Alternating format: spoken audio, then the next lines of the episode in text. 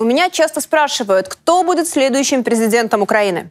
Для украинцев выборы – это всегда некий акт сатисфакции, эмоциональной разрядки, возможность скорее сказать не «за», а «фе». Поэтому украинцы всегда голосуют не «за», а «против». Против Януковича, против Порошенко. И всегда за все хорошее, потому что предвыборные программы мало кто читает. Мы голосуем за архетипы. За хорошего парня, за мощного бизнесмена, за реального пацана, за красного директора. Только в конце всегда один и тот же образ. Голый король, в которого готовы бросать камни те, кто вчера еще его превозносил. Но прикол в том, что и парень в кедах Зеленский, и мощный бизнесмен Порошенко, и реальный пацан Янукович изначально были голыми. За ними не было идей и смыслов, как сделать так, чтобы люди в Украине жили не хуже, а лучше. И вот в Украине новый кандидат в президенты – Алексей Арестович. Я пойду на выборы. Сегодня я докажу, что будущее Украины определяете не вы и даже не дяденька, который говорит то, что вам нравится, а политические технологии и математика – но сначала, друзья, подпишитесь на канал, поставьте лайк, чтобы YouTube рекомендовал это видео, и напишите в комментариях, кто, на ваш взгляд, будет дальше руководить Украиной. И обязательно подпишитесь на телеграм-канал Панченко, там рождаются все идеи для выпусков. Поехали!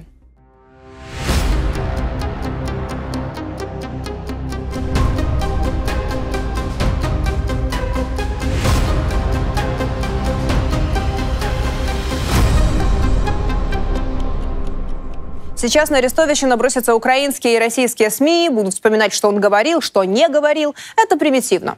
Иногда лучше потратить 15 минут, чтобы разобраться в вещах. Дальше будет понятнее. Год назад я писала, что Алексей будет оппозиционером и призывала коллег выезжать из Украины, чтобы говорить правду.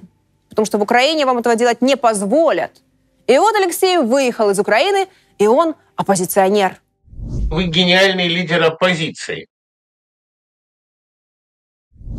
Чтобы стать президентом Украины, нужно несколько вещей. Нужно быть альтер-эго, то есть антиподом своего предшественника, потому что, как я говорила, украинцы всегда голосуют против.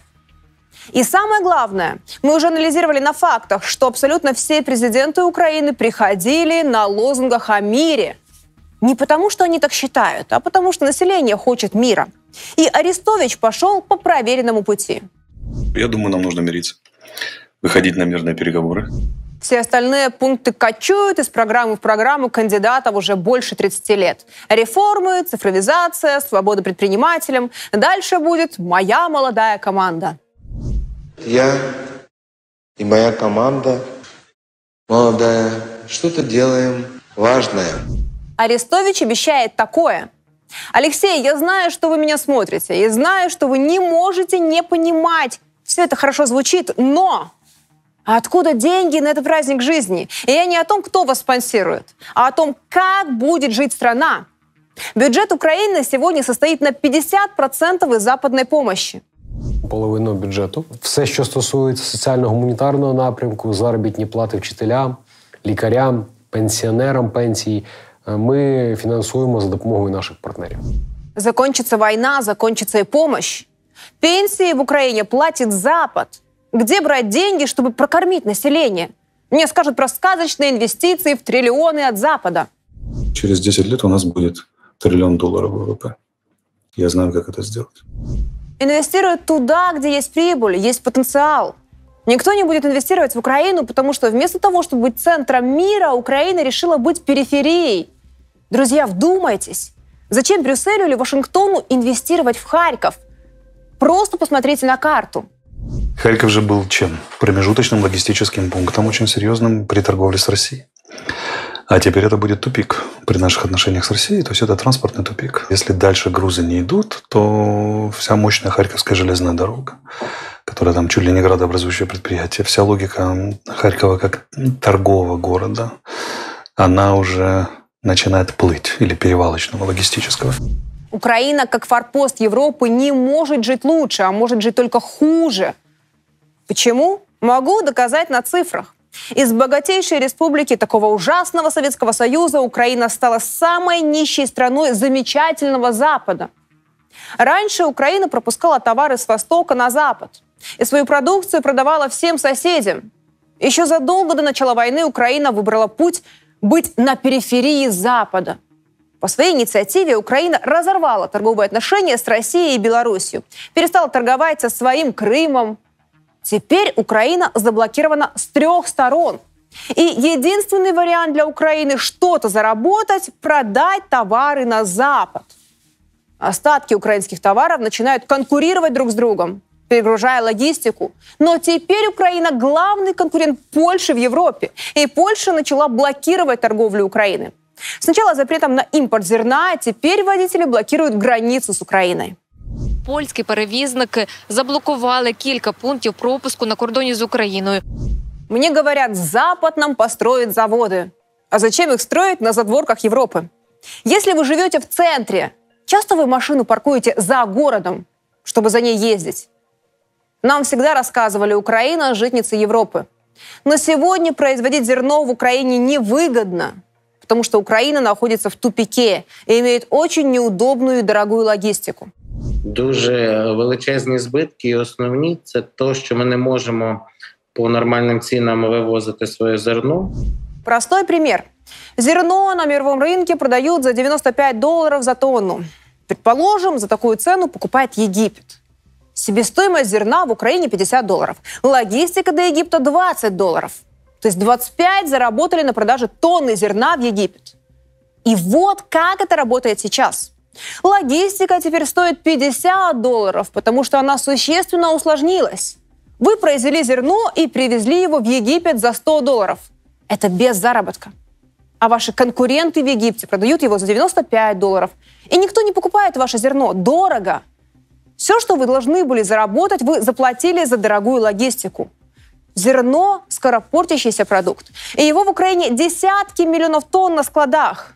И чтобы получить хоть какие-то деньги, а не потерять все, украинский производитель вынужден продавать его по 45 долларов за тонну, на 5 долларов ниже себестоимости, то есть 50 долларов.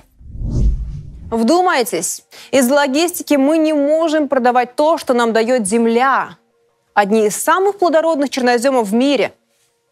А с заводами еще сложнее. Сначала нужно сырье из Европы привезти на периферию, а потом готовую продукцию опять везти в Европу. Эту очень дорогую логистику нужно умножить на два. И это уже не говоря про военные риски и безумную коррупцию.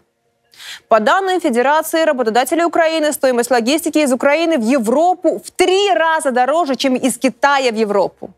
По времени то же самое – украинские товары просто не конкурентны. Это простая математика и экономика.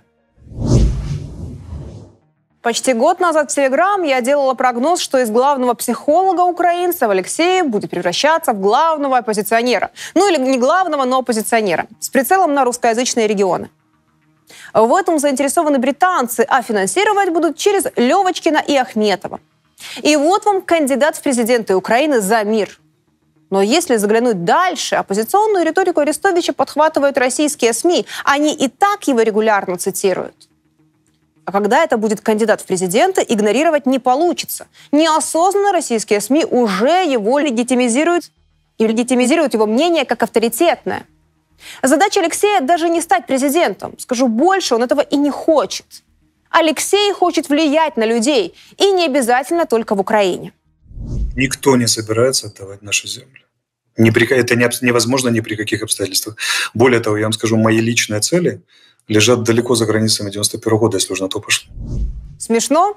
Над Зеленским тоже смеялись. Наркоман, клоун. Но теперь ребятам с обеих сторон линии фронта не так уже весело.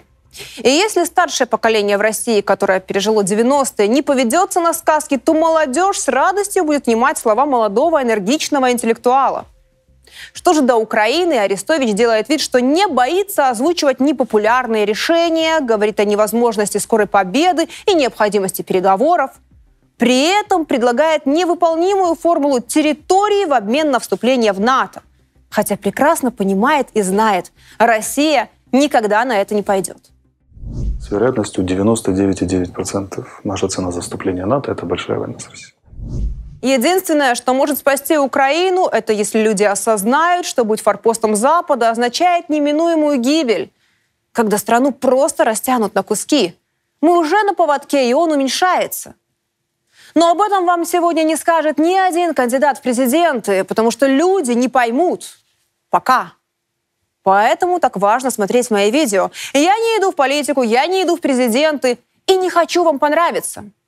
И не имеет абсолютно никакой разницы, пройдут ли в Украине выборы, останется ли Зеленский президентом, или им станет Залужный или Арестович. Менять надо не людей, а курс. Но общество к этому пока не готово, слишком далеко зашли. 30 лет голые короли обещали вам красивую картинку про европейскую жизнь. И в итоге убили страну. Алексей, насчет британского флага на обложке не обижайтесь, вы же знаете, что так я вам помогаю. Друзья, подписывайтесь на мой канал в YouTube и, конечно же, на телеграм-канал Панченко. Делитесь этим видео. Еще раз в комментариях напишите, что вы думаете, кто дальше будет руководить Украиной и имеет ли это значение. Мира вам. Пока.